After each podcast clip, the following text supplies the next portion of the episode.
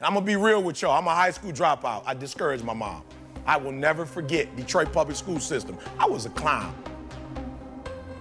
Whoever in here, this school, whoever the clown, he getting kicked out the whole night. That was me. My real father wasn't in my life, and I need. Hey, what's going on, world? Welcome back to another edition of the Secret to Success podcast. I'm your host, CJ, joined by my co-host, uh, Dr. Eric Thomas. What's going on, bro? You good? Oh man, so good after that St. Louis gig. Yeah, no, St. Louis, St. Louis was was an awesome experience, man. Shout out to everybody who came and checked us out in St. Louis. Man, I can't even. Um, I'm trying to think. E, it was uh, turned into a crazy weekend, didn't it? Oh man, unbelievable, man, unbelievable. First one of the year, the three one four showed up strong. Yeah, and I think it was crazy for us, man, and E, before I start, let me preface this by saying please don't divulge too much. But um, it actually started off. E and I had a, a, a huge meeting down here in Atlanta with a major network, um, just working on some stuff, man. And so it's exciting. Uh, they end up flying E down the day of the meeting. So I think that was what Saturday, um, man. And we had some some great meetings on Saturday here in Atlanta. Flew to St. Louis straight off the plane, man. And um, one of the things that we do, you know, and, and I actually told them there that that was the very first thing we ever did was go to a youth correctional facility. And so for us, you know, we, we come into these cities, we do the conferences, of course, you know, we have the, the big events and it's great. But one of the things that's kind of, you know, behind the scenes that you guys don't get to see is the fact that every time we go into a city, man, we like to find, you know, one or two places where we can go in for free and just knock it out and just, you know, rock out with the kids, man. And we got a chance to go to the St. Louis Detention Center, man, and it was amazing, man. The way those kids responded and, and just the looks in their eyes and the conversations we were able to have for them afterwards. I, I, mean, it was one of the highlights of my weekend, you know, straight off the plane. Like, we didn't even go to the hotel, just drove straight up to the detention center and we're really able to pour into those kids. I mean, you guys know those are some of the you know kids that are forgotten about, some of the kids that you know people gave up on, and for us to be able to go in there, and I just remember. Um, you know, that was the very first place that you and I went and spoke together. I met you on like a Monday, and you were like, "Yo, Friday we going up to the, you know, facility," and I hadn't even really been speaking at that point, um, but just wanted to go up there and share whatever I could. And so going there, man, doing that at the detention center, you know, leaving there, getting ready, of course, for the show. Uh, the show was amazing, you know, sold out crowd, just a just an awesome, awesome event. And then um, what did we do? Monday morning, woke up and went to Vashon High, which was um, you know also great, man. With Samantha, shout out to Samantha over shout there who brought us Samantha. in. Yeah, no, it was great, man. The, the, the students there were excited to see E.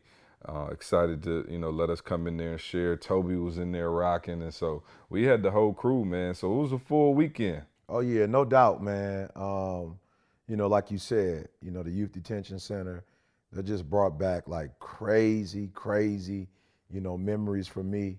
Um, you guys talked about the fact that, you know, that was like some of the first works that we did together, but you know, the youth detention center was for me, man, like I'm talking about 19 years old, 20.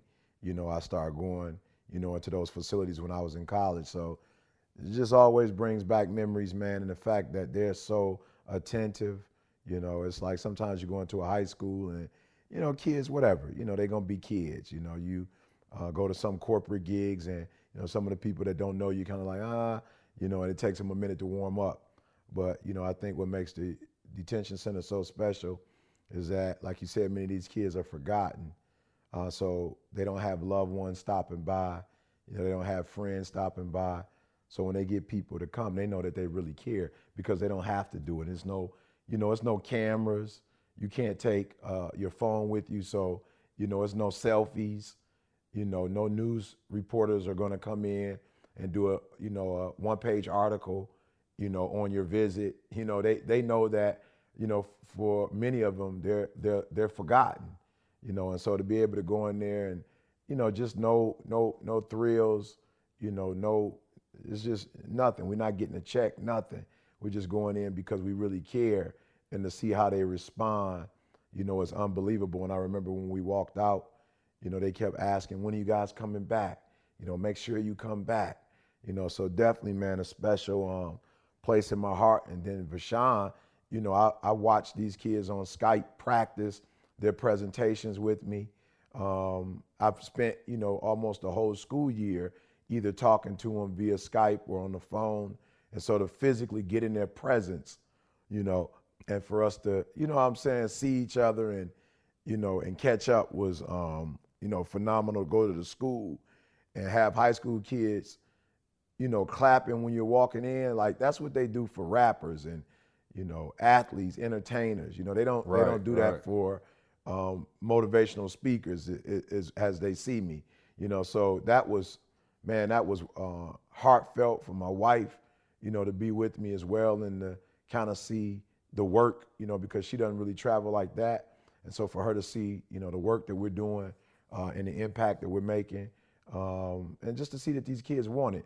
People say all the time, these kids don't want anything. They lazy. You know, they don't. They they're they're, they're apathetic. You know, um, they don't put forth. You know, the effort. It's like they don't want to be here. They don't value. But what I've discovered is that while that may be true on the outset, if somebody who cares and somebody who's transparent with them and shows them that they truly love them, um, they respond to that.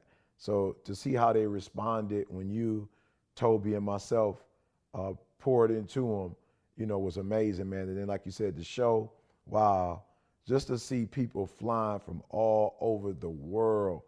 Uh, we had one gentleman, I don't remember, Carl, if you remember where he was from, but it was one gentleman that was from out of the country.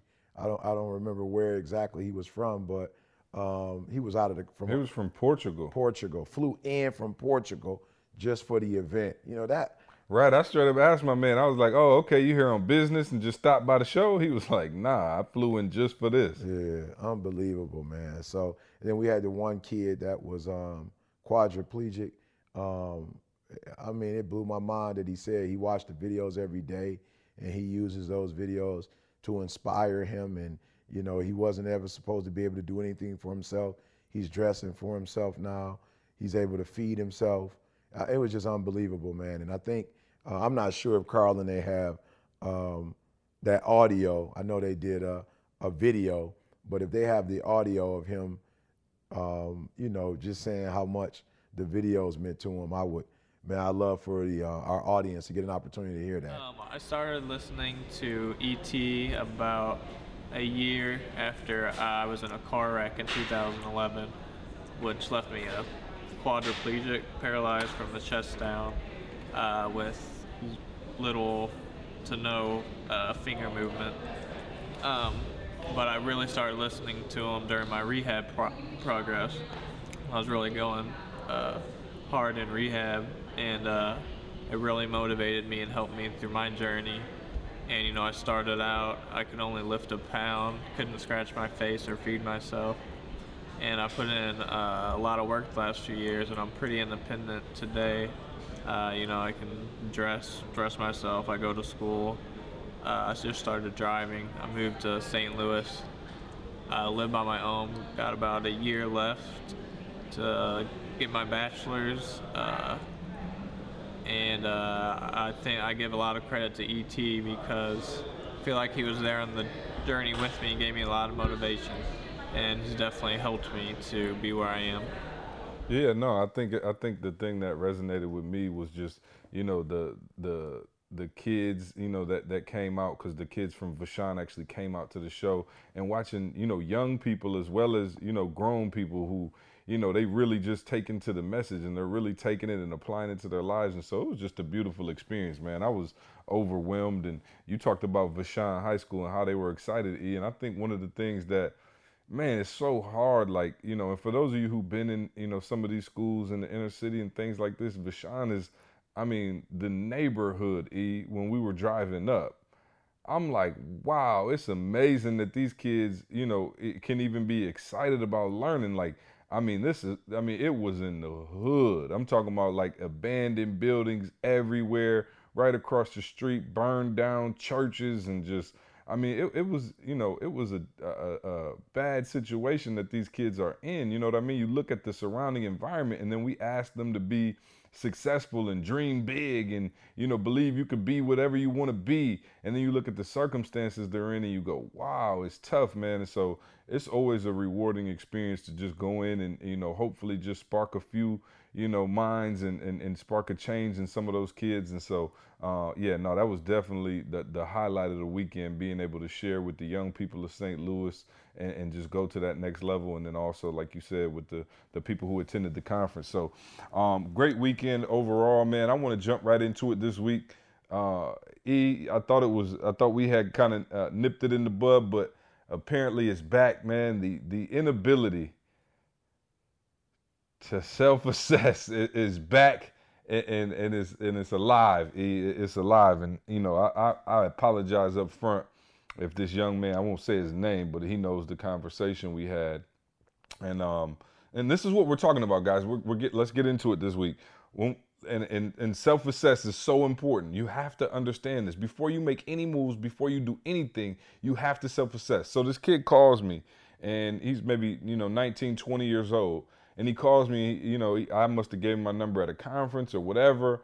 And he calls me and he's like, hey man, you know, just still been following y'all. Y'all doing a great job. Um, just want to figure out how we can collab and work on some stuff. Maybe me and E can share the stage together and da da da. da.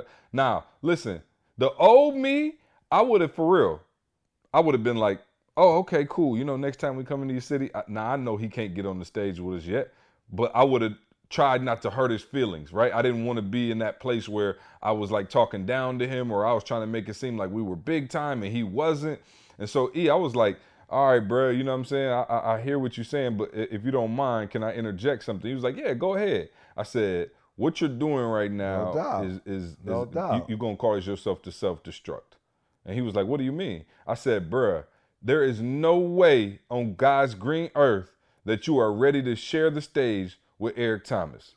And he kind of, you know, flinched a little bit. I could tell he was like, whoa, what are you talking about? And I was trying to explain to him, E, that you are not ready. You're not in the position you think you're in. And so I start breaking down to him why you're not ready, right? Let's go to your your your actual videos. Your videos, you're you're good. You got some potential there. There's some talent there. Okay, cool. In terms of where you're at in your brand and what you're doing, you have some potential, but you have not reached it. And so you're reaching out to me asking me to collab with you. What what what could you possibly bring to the table for us at a conference or at an event. And he was like, I could tell he was kind of shook. And I was like, look, I'm not telling you this because I'm trying to hurt your feelings. I'm telling you this to, so, so that you can take a realistic look at where you're at so that you don't make this mistake again. What you should be calling me and saying is, is there anything I can do to help? Do y'all need any help with you know, carrying bags on the road? Do y'all need any help checking people in? I just want to learn from you guys. But because he wasn't able to self assess,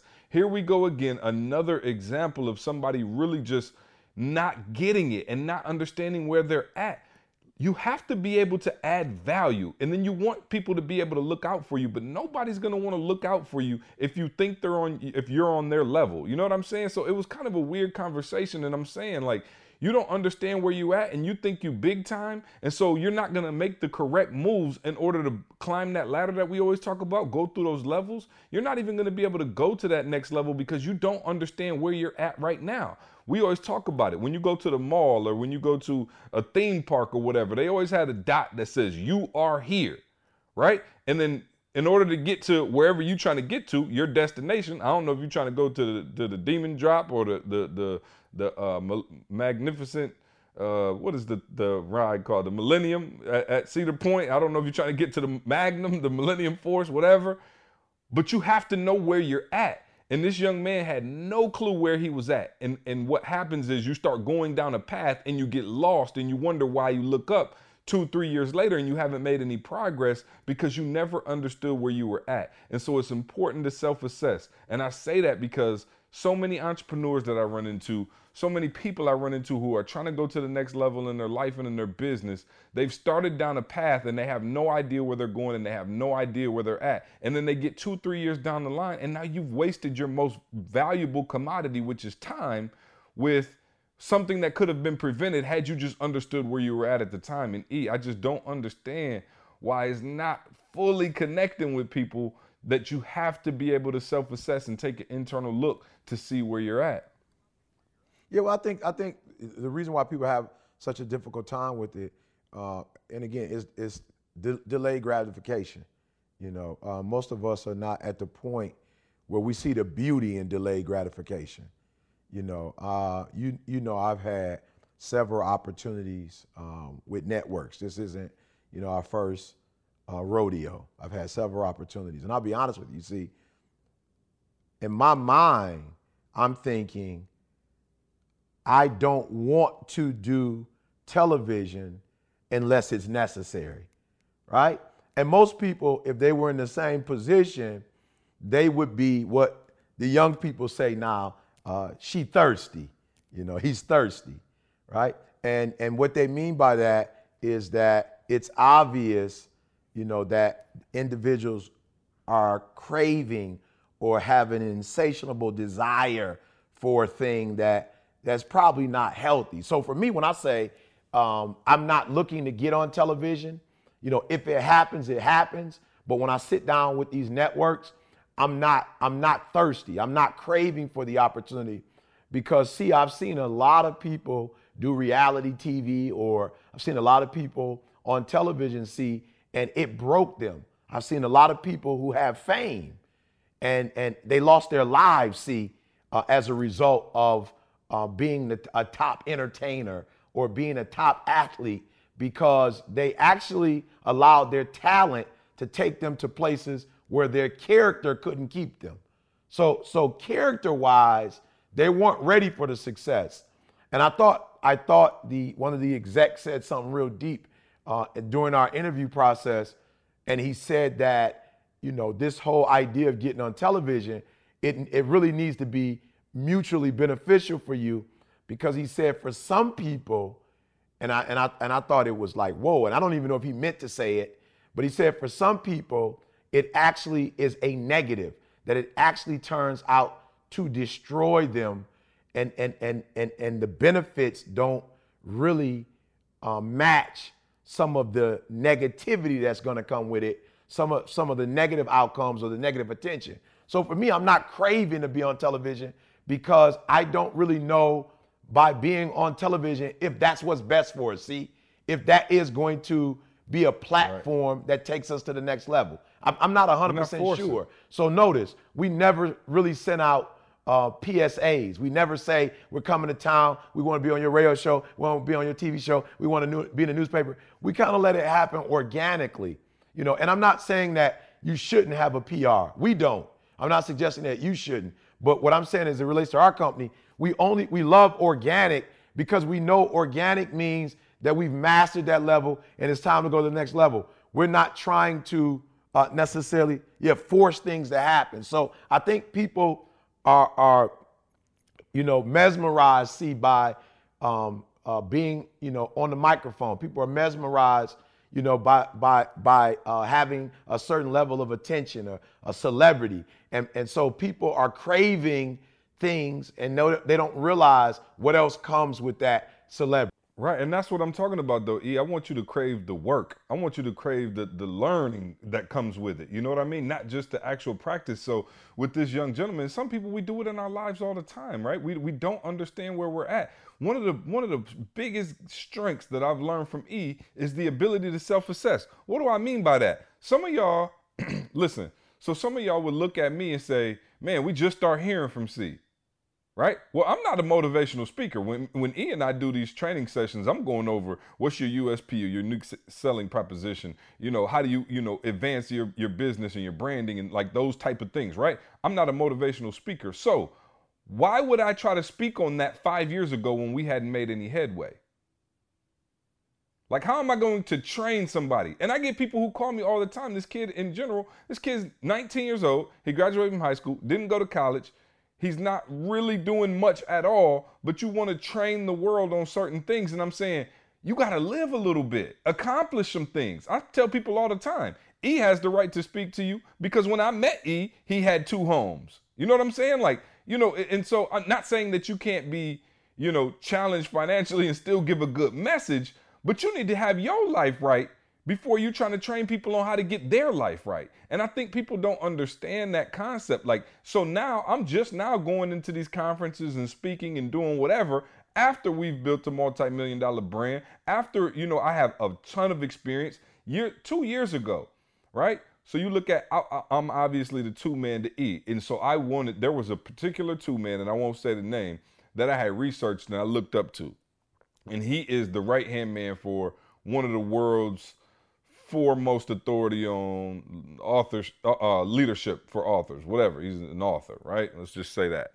And I wanted to reach out to him six, seven years ago. And E, would you tell yeah, me? I said it wasn't. Uh, it wasn't time. It wasn't time yet. It was not time yet. Cause I was gonna call him up and say, "Hey, can you can you mentor me? Can you do this? Can you do that?" The reality of the situation was I wasn't ready for that yet. And so I waited, and two years ago, I sat down with him. And guess what? When I sat down with him, I was able to talk to him on a level and receive the information and understand the information that he was giving me because we had published a couple books. We had sold thousands of books. We were in high demand as a speaker. So the information that he was giving me was taking me to the next level because I understood it. Had had I took that meeting 7 years ago when I wanted to take that meeting, everything he would have said would have been way over my head, but I'd have been feeling good cuz I met with my man. So I had to self assess, or E had to help me self assess and say, You're not ready for that kind of information, kid. You need to be understanding this stuff way down here before you even go ask somebody like that. So when we self assess, we're able to say, Okay, boom, this is where I'm at. Here's the next level of where I want to be, and here's how I get there. And some of you, for real, you think you got the sweetest business in the world. You don't. And if you would just understand that you don't, you could go to the next level. I think that's one of the things that took us to the next level. We were very clear on where we were. We were in middle schools. Bet, bet. We just gonna maximize these middle schools. We weren't in middle schools calling up the, the, the San Diego Chargers like y'all need a speaker. You know what I'm saying? And cats don't understand that. Like for real, I see it all the time. I had somebody they start speaking like three weeks ago. They're like, well, just tell me like now, can you run down a list of how I get into the corporate? And could you send me the names of the last five corporate people you worked with, their p- titles and positions, and what your proposal looked like when you sent it to them? And I'm saying, you gotta be kidding me. They will chew you up and spit you out. Like you're not ready, you're not on that level. And that's so hard for some of you to understand. And I'm telling you, if you just understood that and just took a, a, a realistic inventory of where you were, you would understand how to get to that next level. Yeah, and so I, let me explain it, see, because I want to make sure, you know, I'm, I'm 100% clear. So, you know, my, my, my deal is this. So when, when I do do syndicated television, you know, radio, et cetera, I want to make sure that I am in my role, right? Because what you'll find sometimes is that producers, um, you know, they, they, they see you from their perspective or their point of view. And they may or may not have studied you, you know, in depth, whatever, right? So they give you a role and, and what happens is the first role you're given, if that role gives you any amount of exposure, that is your opportunity. Right? So so you don't get a second opportunity to make a first impression. So so so here's your first shot. Here's your first opportunity, right? And so as a kid, what I remember is that there were actors who see might have been, you know, very good actors. I'm not 100% sure you know, what type of future they would possibly have, but they got typecast. So they end up doing a particular role, and that role typecast them to the point where they couldn't do anything else. See, that was it. Like they, they didn't get another opportunity. So so for me, it's I want I don't want an opportunity. See, I want the optimum opportunity. I want the opportunity that's going to be a gateway the opportunity that will last forever, the opportunity that will create another opportunity and another opportunity and another opportunity. I don't, I don't want to be typecast. So here's what I'm saying that there's a, those of you who are fighting to get on stage with whoever you know you look up to, right? But what happens after that? Right? What happens after that? Do you get on stage with that person? And and and, and trust me, like I hear what C is saying. I know what's going on in your mind.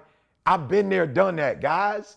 I, have been there. So it, there was a point in my career where I had an opportunity to speak before or introduce a person who I looked up to, who at that time was one of the most prolific um, motivational speakers in his field, who was also a prolific author.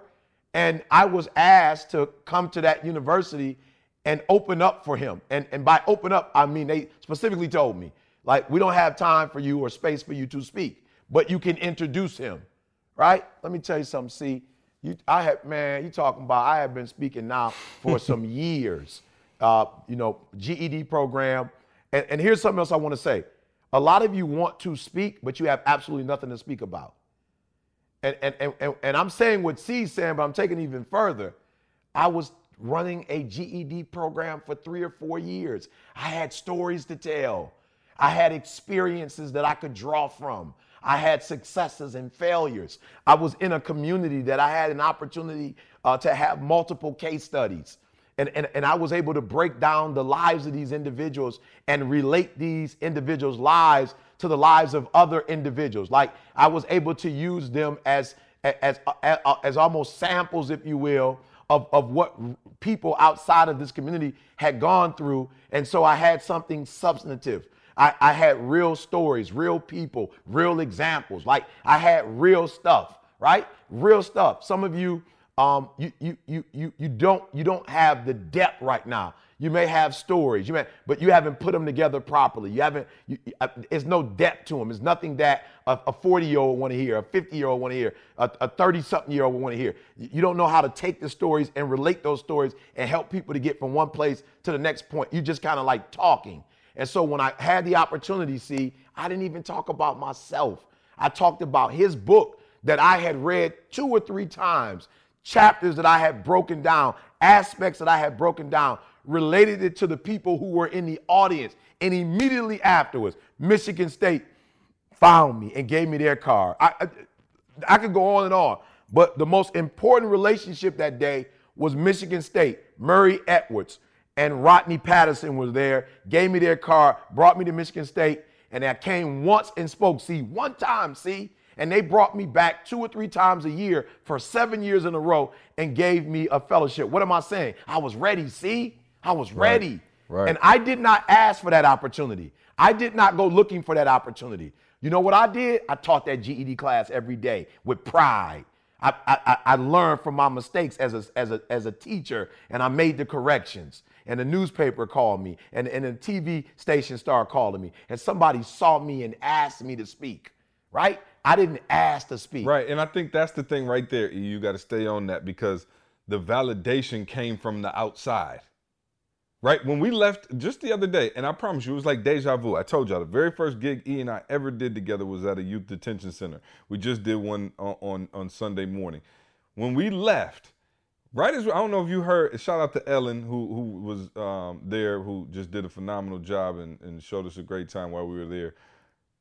Just as we were leaving, she grabbed us and she looked at me and Ian. she was like, "Wow, you know, I already knew you guys were the best, but you got to understand, I'm in here with these kids all the time." And she said, "When people come in here and speak." She said usually after 20, 30 minutes, their attention span is gone. We got to send them out of there. They're cussing, they're mad, they're upset. You know, they're, they're bored out of their chairs. She said, wow, you guys were here for an hour and a half, an hour and 45 minutes, and they never even moved. And she was like, wow, that was amazing. And it reminded me of when we used to go to Maxey and they the, the other you know juvenile detention center back in michigan that we used to go to and they would say the exact same thing to us right? That wasn't us saying, yo, E, we just came in here and killed it. We should probably move up to the big leagues. No, somebody else was providing that validation. So when you hear E talking about, you know, him speaking back in the day and Murray and those guys coming up to him, they were coming up and giving him the val- validation. You don't have to. So, so it's crazy. The self-assess is really e not self-assessing. It's it's putting your work out there and letting people assess you and finding out if that's really what it is. So when we say self-assess, we're just saying once the the the, the data is out, the jury is out, then being able to collect the data and then self-assess and say, is this the right thing to do? So people been telling us for how many years now? 10 years. It was 10 years ago to the day that I probably heard somebody say, these kids have never sat still for this long and now they're sitting still. And she said it again on sunday and i was just like wow that's the same thing they used to say back then. And that's what gave us the confidence and the motivation to keep pushing past every level. We did the same thing with middle schools and they would say it. We did it with high schools and they would say it. We did it with athletes and they would say it. We did it with corporate companies and they would say it. And so at every level we've been able to say self-assess and say okay yep we're ready to go to the next level. The world is going to call us to the next level because the people validated the work we were doing. And listen to me, self-assessment is the master's and the PhD. I didn't go to school Mm-hmm. for a degree. If you come in my house, you'll not see the degree. Um, of course, I don't have an office, so uh, it's not there either. Uh, the degree, Not above the fireplace. uh, not above the fireplace. And listen to me very closely. I'm not upset with those people who have degrees and and and you know wherever their home, office, their office. oh yeah, no, I got three of them yeah, on my yep, wall. and I, Yeah, and, I'm not playing yep, with it. absolutely. And so, I'm- In the office. and I, so I'm not speaking to those of you who are doing this and saying there's anything wrong with that. What I'm saying to you is Eric Thomas got those degrees specifically, see, because I listened to uh, those people like Tony Knuckles, et cetera, who counseled me, and I knew I wasn't where I needed to be. Now, you, you're talking about, you know, millions of hits on several videos that had gone viral. You're talking about traveling the world at this time. But I still knew that there are some some issues in terms of my presentation, uh, in terms of the depth, in terms of the content. You know, I knew it. I, I'm not hurt by it. I'm, I, I wasn't embarrassed when people would come and say, "What do you want?" And I would tell them what I want. They say, "Okay, if you want that, then you're not ready. Like if you want to do corporate and you want to make the big bucks, you're not ready right now." I wasn't hurt. And and listen to what I said. I didn't go take uh, some six week course. I didn't go take some 90 day course. I went. I got a PhD. You understand? I didn't. I, I, I didn't play with this. This wasn't some listen to uh, some uh, uh, motivational speaking series tapes or go to some uh, psychotherapist. No, no, no. Like I, I, I said, we're gonna do this for the long haul. This is not gonna be six weeks, twelve weeks.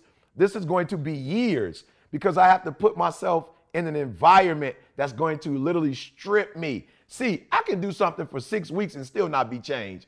You can't get a PhD, and not be changed. So, so my thinking analytically, I, I got deeper. My writing got deeper, which meant my speaking got deeper. My writing became more succinct, right? My my my I, my my speaking um, in terms of the critical analysis got stronger. And so my, my, my the, the connections that i made between the stories you know and, and and and the messages i was trying to get across man got stronger. So i, I went back to school because i realized et you cannot get what you want if you don't become something different. So there are a lot of you out there you're trying to skip steps.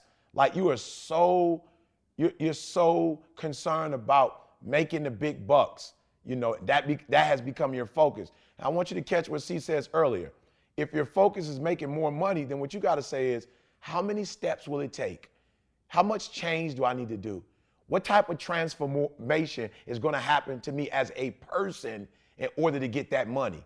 Because the reason why you're not making the money you want to make is because of the person you are. The reason why you don't you're not at certain platforms and you don't continue to take those platforms to another level is because of who you are right now. That doesn't speak against you as a person. It doesn't say you're a bad person, but you're not the person you need to be to get where you're going. Now, maybe all the stuff you've done has gotten you to where you are. Brilliant. But where but what the tools that you've used to get you where you are may not necessarily be the tools you need to get to where you're trying to go. And I Yeah, didn't no. have the tools, see? Right, and, and I think, and this is, and like for real, I'm, I'm, I'm hoping they catch this so clear. And I know we staying on this, man, but it, this is like one of the most important things. And me and E talked about it at the end of 2015, and I was like, 2016 is going to be the year of self-assessing. Understand what E just said, and I can speak to this from a behind-the-scenes perspective.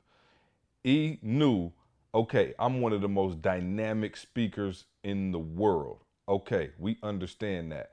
But there are some areas as it relates to corporate where I may not be as structured as they like. I may not be able to train them in the way they like and apply the theory to it, right? So he knew that was the one thing that was holding him back a little bit. So he went out and got the ultimate degree in education, a PhD, in order to refine that. And I can tell you, because I know that we probably charge an an extra at least $20,000 per engagement, corporate engagement, than we charged before he had the PhD because he was able to self assess.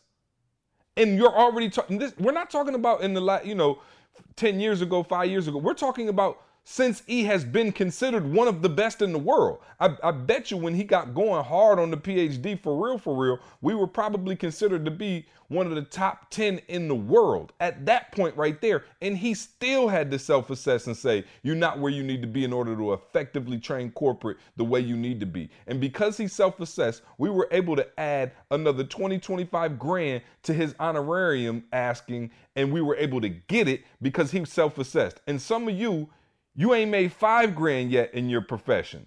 You ain't made five grand yet in your career, in terms of one engagement and you think you got it going on and you don't need no help. And and let me get this straight. This is we're not just talking about for speakers. E and I, obviously this is what we do. So some of our examples tend to relate to that. But whatever business you're in, whatever whatever corporation, if you're an entrepreneur, if you're, you know, working at, you know, just just a regular gig, you have to be able to self-assess and understand where you are because then you can find out what you need to get to the next level. If you have no clue, if he had no clue that he wasn't structured enough for corporate and he was was just like, what you talking about? Look at the Google me. I'm in the top 10.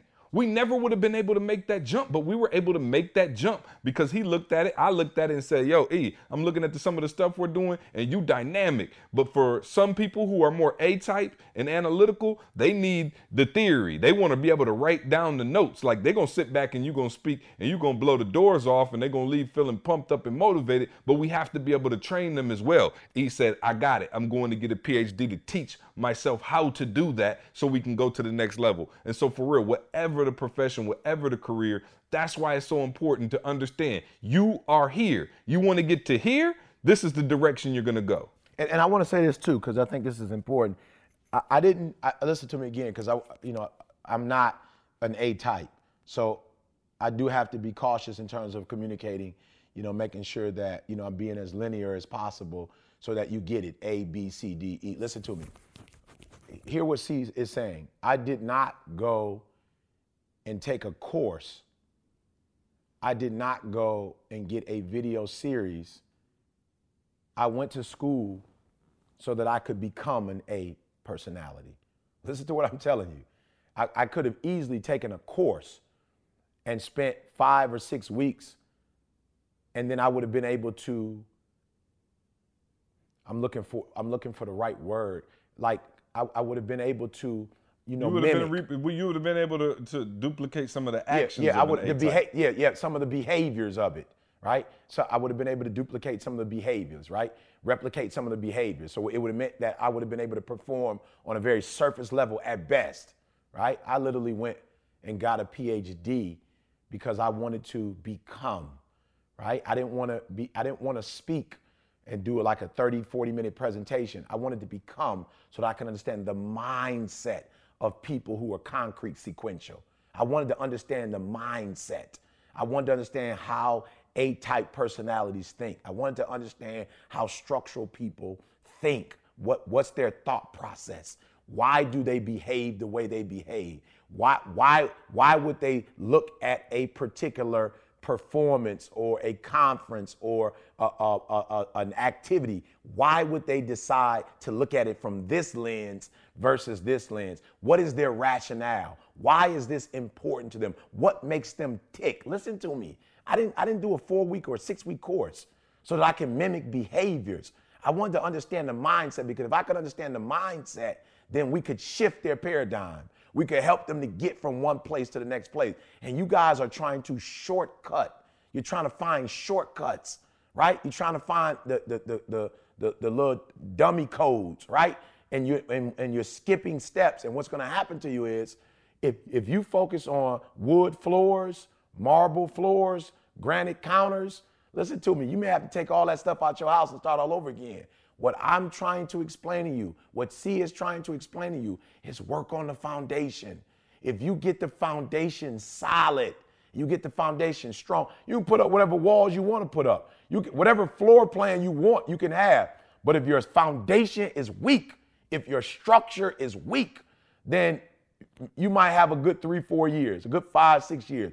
But I told y'all, the thing I love about Tim Duncan, Thing I love about Tim Duncan is that he has been consistent. Like he's not been injured.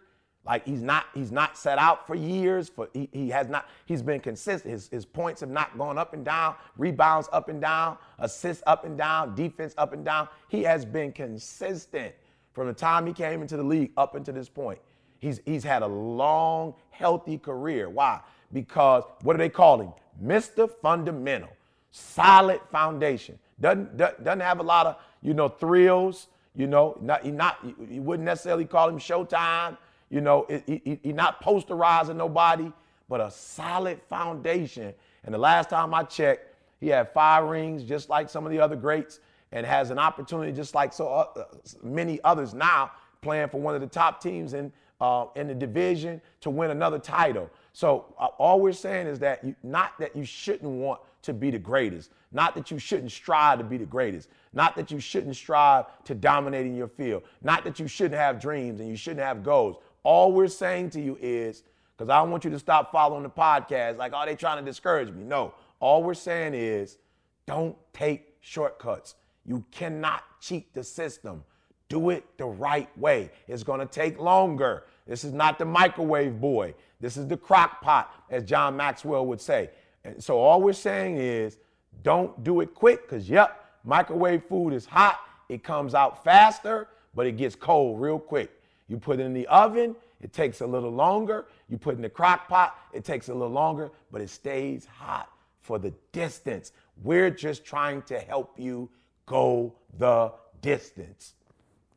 Yeah, no doubt, man. I, I, I, um, I hope they understand that. And I, I, like I said, I apologize for getting on that again. But it's just when little man called me, little man like, oh, so uh, we, I, am thinking we should just collab, maybe co- co-headline a tour. I'm like, wow, like you know, and and you know, shout out to him, man. He's a great kid, but just you know, unaware of his surroundings and unaware of his circumstances. I think he, you talked about, you know, not cheating the levels and you know, making sure that you build the solid foundation. And I think, you know, the other problem for real is you think you there. You know what I'm saying? Like they're not even trying to skip levels. They just already think they're there, and that's the other part of the you know self-assess that uh, that'll kill you. So um, we're gonna jump into the Ask ET segment. We got a lot of feedback from people saying, "Oh man, y'all haven't been doing many questions. That we love that part. So do some more questions." So I have a few more questions today that we're to go over. Thank you for sending those in. You can use the hashtag Ask ET on Twitter, uh, as well as hit us at info at etinspires.com if you have questions, and we'll gladly answer your questions on here. Today's segment is brought to you by ETA Grind Gear. Grind Gear, redefining the grind one day at a time. Listeners to this podcast can use the promo code Secret to Success and get an extra 20% off at checkout, available exclusively at etinspires.com. Let's jump into it. Uh, first question comes from Cherie in Pittsburgh. Uh, she said, Hey guys, love the podcast. I recently got a promotion and now I'm managing the people I used to work side by side with. So far, it's been a struggle. They don't take me seriously and still see me as a peer rather than a leader. ET, how do I change this dynamic without them hating me? Hmm, that's a good question. Yeah, it is. And, and, I, and I think, you know, what, one of the things that I, I, I think is important is that you're asking questions you know, and I think that's good. That's where you start. You can't change if you're not asking the right questions. Now, what I want you to do, and this may be difficult, I don't know if there are individuals that you have that, you know, you work with that you feel closer to than others. But now you not only need to ask the right questions, you need to ask the right people the right questions, right? So I remember there was a time where uh, my wife was having some, you know, some challenges with some things that I was doing, and um, she reached out to C. And I think she reached out to C because of our relationship, right? And so she knew who she needed to reach out to, who she needed to talk to, because what she was concerned with was not necessarily the, the challenge itself, but getting to me and, and, and, and allowing me to be able to see at that particular time what I wasn't able to see because I had the power to get the right get the right information to her and make the right adjustments, right? And so I, I don't know if you have someone that you're real close to uh, in that circle, but I, I promise you, if it was me, I would pull that person to the side, you know, and I and I would ask some serious questions like, you know, what is it that you think I'm doing wrong? You know, um, why is it that you know people are not following me? Like, what's going on? You know, because when you're asking ET, I'm not at your job. You know, like I don't, I don't, I don't know the ins and out of what's going on. I don't know you and what you're doing in terms of your leadership. You know, I don't know how your peers are receiving your leadership. I don't know if you're different than what you used to be when you just, you know, was was an employee versus their their supervisor. I don't know. So that's where I would start. If there's somebody you feel comfortable with, somebody who would be transparent with you, you know, somebody who's willing to sit down, you know, and, and give you some real good counsel, that's where I would start. Number two, um, I man, I all John Maxwell stuff, you know, the 21, you know, irrefutable laws of leadership, all of that stuff I used to read. 21 most important minutes in the leader's day, you know, and I really use uh, the works of John Maxwell to help me to think differently as a leader. And there were some things that he shared with me in this book, you know, that really revolutionized my thinking. And when your thinking changes, uh, man, for real, the way you speak, uh, the way you move, your behavior, everything changes and your outcomes change. And then more importantly, um, I would really invest as a leader. I don't really know what company you work for, so if they're not willing to make the investment for you, uh, I would go to leadership conferences. Uh, I would really spend money. I would invest money in leadership programs because one of the things that you want to do is that you want to continue to grow as a leader and not assume that you're already there, that you know it all. So th- those are the three uh, steps that I would take uh, if I were you personally to change, you know, your situation to get yeah, from. and, and, and, and if I could jump in, E, I'm I'm just give you some practical stuff. You may not be able to have your cake and eat it too. You know what I'm saying? Like I'm not trying to be funny, but if those people don't respect you as a leader, then you're gonna have to do something to change that dynamic. You know what I mean? Like right now, because you you you are going to forever be in a trick bag if you're trying to please them and they're you know maybe they're coming i don't know you know based on your question if they're coming in late or maybe they don't you know leaving early or you know not doing their work i don't know what they're doing but you're going to have to make a decision. Like you know i understand that you might be close to those people or whatever but there's a reason they promoted you. And if you weren't ready to make the tough decision and if you weren't ready to lead then you shouldn't have took the job in the first place because now you're being disloyal to the person who's paying you and the person who's trying to take you to the next level. If you're not doing everything you can do in order to help that business succeed, but you're trying to cater to their feelings, right? And so as a leader, one of the, I told you guys, I'm bad cop in my in our company, right? The E is like, you know, the the good guy. He's gonna coddle you. He's gonna do all of that. But at the end of the day, and even though I I get on him, Jamal, ask Jamal next time you see him. Ask Rondell. I, I go in on them boys. But as a leader, let me tell you this: the one of the most important things, one of my favorite quotes in the world. They don't care how much you know till they know how much you care. And so you have to be able to uh, let them understand that the reason I'm I'm I'm being hard on you or the reason I'm asking you to do to do this is not because I care about myself, it's because I care about you and I want to see you grow and you go to the next level. And so if if if if a friendship, let me say this. If you're worried about you telling them to do the right thing and putting them in a better position for them to be a better employee and, and further their career, if you're worried about losing them as a friend because you have to push them, that's not a friend right? If they leave you and say, "Oh, you trying to make me come to work on time? I don't need you." Feel free. I promise you, I don't need those kind of friends. And so you're gonna have to make some tough decisions. But I'm saying, as long as you operate in a spirit, not of arrogance, like, "Oh, y'all below me now, and y'all are the little dogs, I'm the big dog." As long as you're not operating in that spirit and you're operating in the spirit of, I want to help you, you know, as a team, we need to grow. You're using the word we, you know, so that they feel that sense of team if that's the case, then you ha- you should have no worries about losing any friendships. And if you do lose some, understand that that wasn't a real relationship in the first place, and you should be grateful for losing that friendship. So um, that would be my my two cents. We'll move on. Uh, we have Hassan in Phoenix says, "Et man, I'm struggling. Failed my bar exam for the second time. I'm frustrated and scared to take it again. At what point do you say this may not, this just may not be for me?" Hmm, you know, again, man, like, you know, I, I can't a- answer that question and say it's not for you, but what I can say, you know, to you is, did you do 120? You know, that's that's always my thing before I exit something. You know, I always ask myself, like, yo, for real, E, you might have given 80, you might have given 90. You know, I, I have a friend who, you know, failed the bar exam at least, you know, three times, maybe four. I'm not sure, but it's another young man that you know is in my life, and he passed his on the first go around. You know, and I, I asked I asked him the question. I was just with him recently, and I asked the question because I do care about people, and I want to know, like the secret to success, not just in my walk of life, but in others' walks of life. And as I asked him, I said, you know, hey, between me and you, how did you pass the bar exam on the first shot?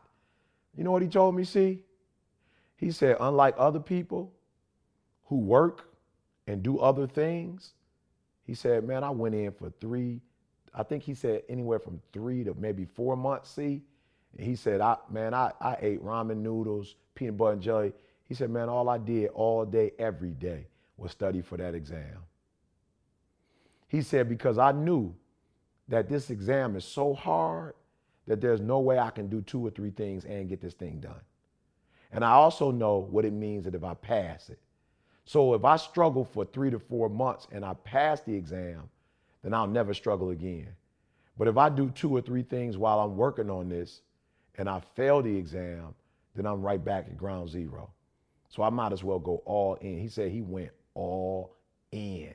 Almost like the way he was explaining it, it was almost like he was homeless, see?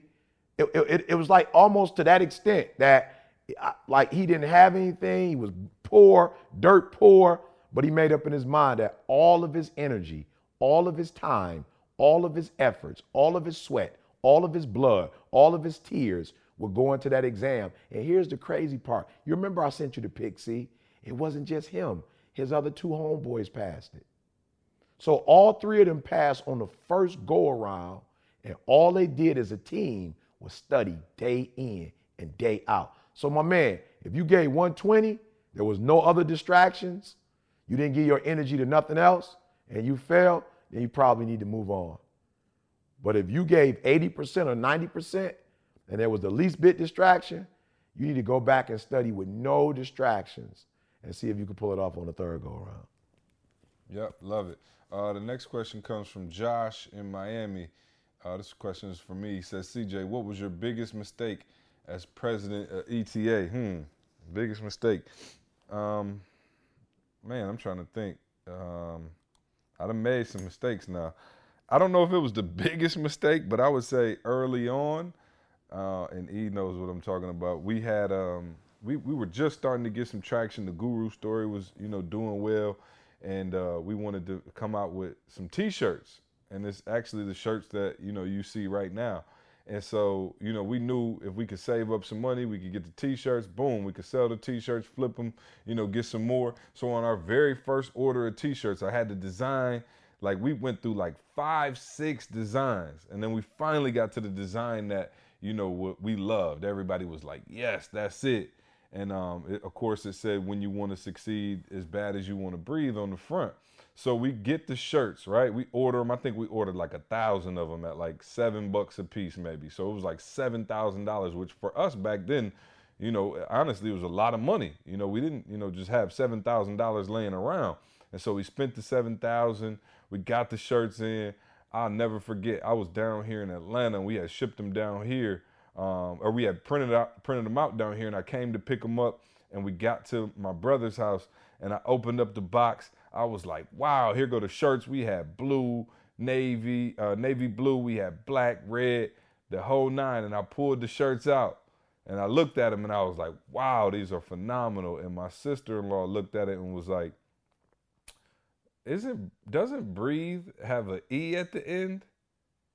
And I was like, and my heart like literally sank into my stomach. I was like, oh. So the shirt said, when you want to succeed as bad as you want a breath mm, instead mm, of mm. breathe. Crush. And bro. I was hurt. Crushed. Y'all. I was hurt. This was years ago. I was, I mean, I was devastated. Like, I was so hurt. I mean, now don't get me wrong, it didn't last a long time, but I was so hurt. I looked at it, and my brother tried to make me feel better. He was like, "You could still sell them, bad as you want a breath." you know what I mean? Like, he's like, it still makes sense.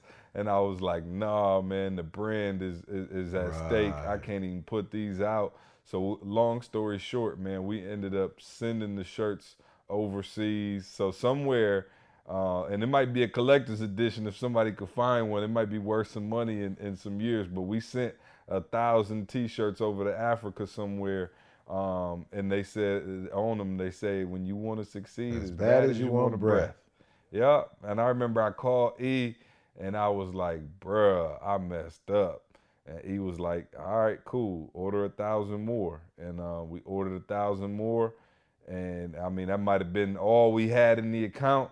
We might have drained the whole account, man. But you know, because you know you guys supported us, you bought the shirts up quick. We were able to make our money back. I'm not gonna lie to you. I think we might have raised the price of what we thought it was going to be, we might have raised it like two dollars a shirt, trying to recoup some of that money.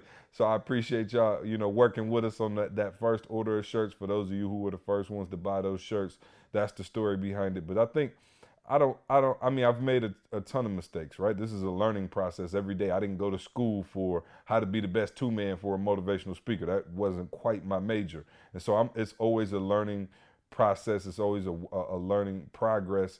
And so I make mistakes all the time, man. You know, I'm not perfect and I continue to make mistakes, but that was definitely at the time the biggest mistake I had made. And now, I, will be honest, I don't make as many mistakes because I'm able to, like we talked about this whole podcast, self assess. And I have mentors and people in my life who I call when I know that's not my strong suit. Shout out to Josh, who's one of you know our business advisors out in San Diego. If I have a question about business or contracts or something along those lines that doesn't sound right, I'm not I'm not dumb. I know who to call and I'm able to self-assess and call and he's able to give me the right information. I have people around me like that all the time. And so because I'm not making the decision off my own sweetness, uh, the mistakes have been limited for sure. So uh, but yeah, I think that might have been the biggest mistake. Woo! Uh, you remember that? Oh, do I? Crazy, bro. Do I? Yeah, it was crazy. I think I, I'm telling you, it was one or two of them shirts still floating around. I think my brother was like, "Hold on, man, y'all ain't gonna do nothing with these." He took a couple and yeah, like, I saw him at the YMCA busting a couple of them up doing, right, a, uh, right, doing a game of 21. Exactly. And three so on three. If you can get your hands on one, you know, you you uh you might have a couple dollars. Okay, the last one comes from Audrey in Queensland. Queensland. Man, shout out to Queensland. Uh, shout out been to rocking all with of us for a long We're time. working on getting back there to Australia uh, in August, man. So be on the lookout for that. Uh, and Audrey says, "Hey ET, thanks so much for all you do.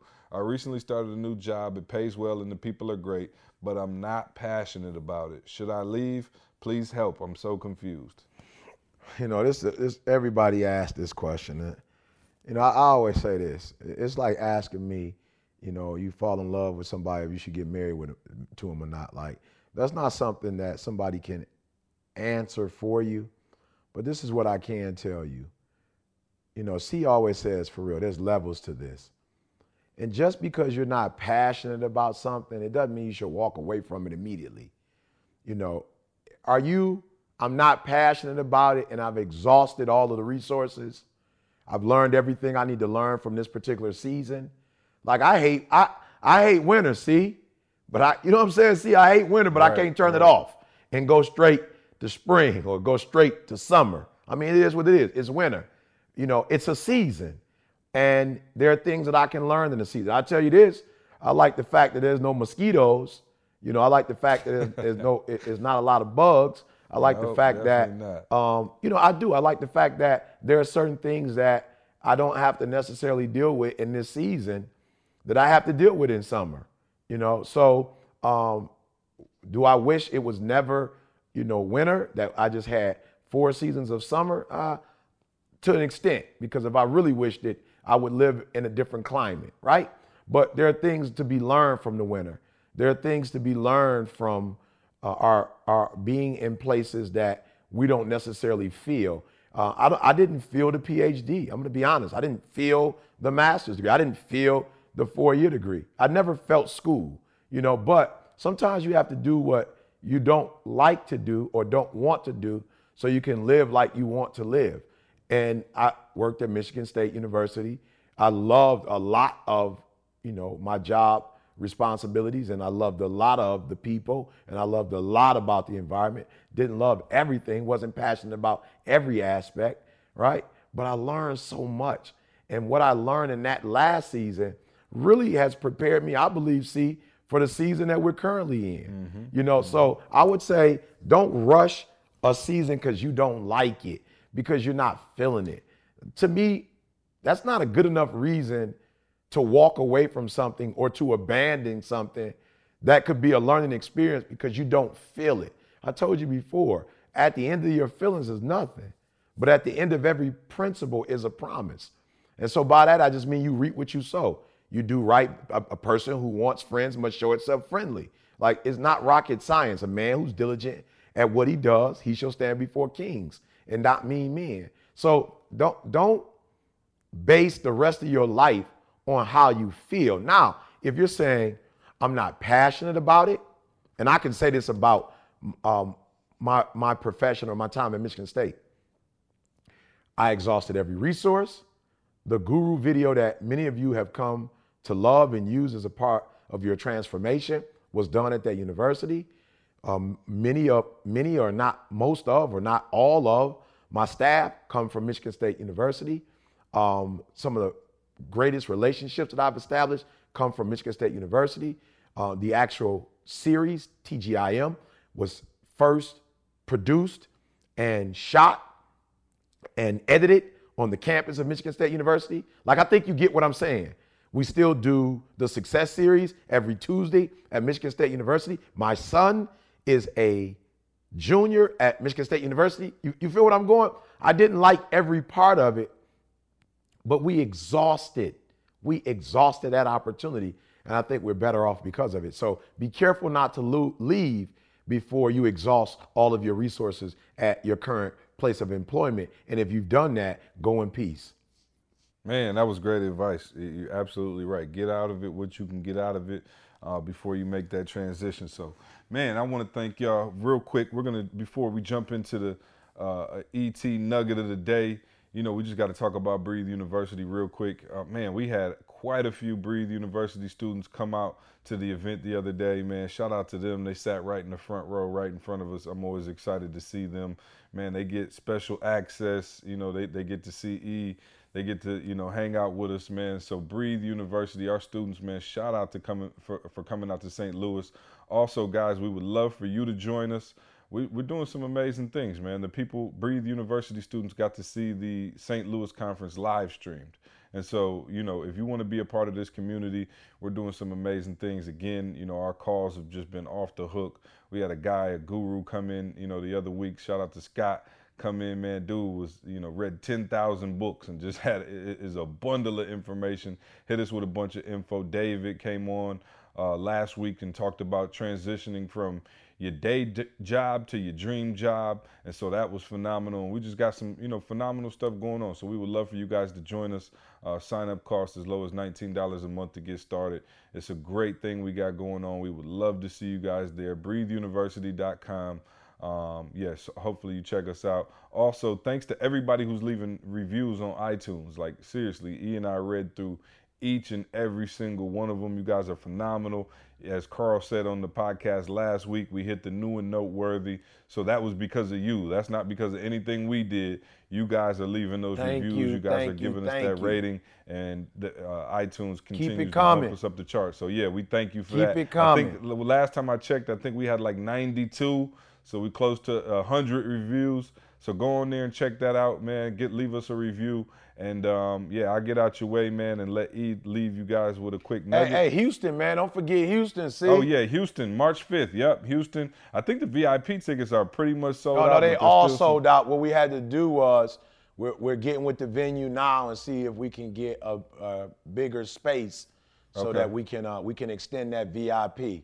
Yep. So we'll try to extend that a bit, but I know there's some general admission seats. So March Absolutely. 5th. Um, yep, we'll be there. Also, if anybody knows, we put it on Twitter and Instagram yesterday. But if anybody knows, my man who owns the Breakfast Oh, it's Club, done. See, Yeah, it's done. we'll- See, my yeah, girl Raven hit me up. It's done. My Oh, girl done? Oh, Raven, man, she's one of the um, she's one of the coaches for the women's basketball program at the University of Houston. Oh, it's done. man. She, uh, Oh. hey Raven, love you, girl. Way to look out. You Oh. know, you hey, you always looking out for us. I appreciate you. Shout out to the women's basketball team, University of Houston. And Yeah. um, yeah, see, they already the owner Oh, knows we coming. They they got a couple days lined up for us. We getting the VIP treatment, and I'm gonna eat it. I'm gonna work out. See, I'm gonna try to Oh, run a, a half a marathon two days in a row Yeah. before we go there because I'm smashing. Oh, I'm talking about if you've never been to the and man, shout out to them. You know, we should have got them to sponsor this episode. But best breakfast I ever had in my life was at the Breakfast Club in, in Houston, man. So I definitely uh, I'm gonna have to bring Candace because she uh, that's her favorite spot as well. So she'll probably roll her and Trey Trey come on come along with us to Houston. So now we're excited about that, man. It's gonna be a phenomenal show. We got some Yes, real indeed. um, Yes, you know, great indeed. guests and some Yeah. information we're to share with you guys. So check out breatheuniversity.com. Come see us in Houston. E, please leave us with the nugget of the day so we can get them out of here. Hey, look, if you're not following us, you know, on social media, please do so uh, because every single morning, you know, we drop out some nugget. Um, you know, our staff, my boy Chuck, shout out, you know, to, to, to Charles Arrington, you know, for helping us. Uh, but I wanted to use the one that we put out today. And it says, just because you used to be doesn't mean you have to be. And man, a lot of y'all don't know me, but man, I, I come a, I mean, I come a mighty long way, you know, and I still got a long way to go.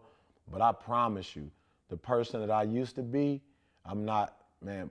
My my teachers wouldn't recognize me today. You know, my my mother, you know, doesn't recognize me. You know, based on who I used to be.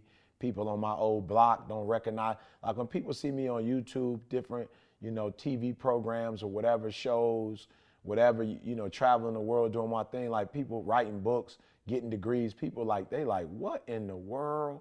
So for real, man, just because you used to be, it doesn't mean you have to be.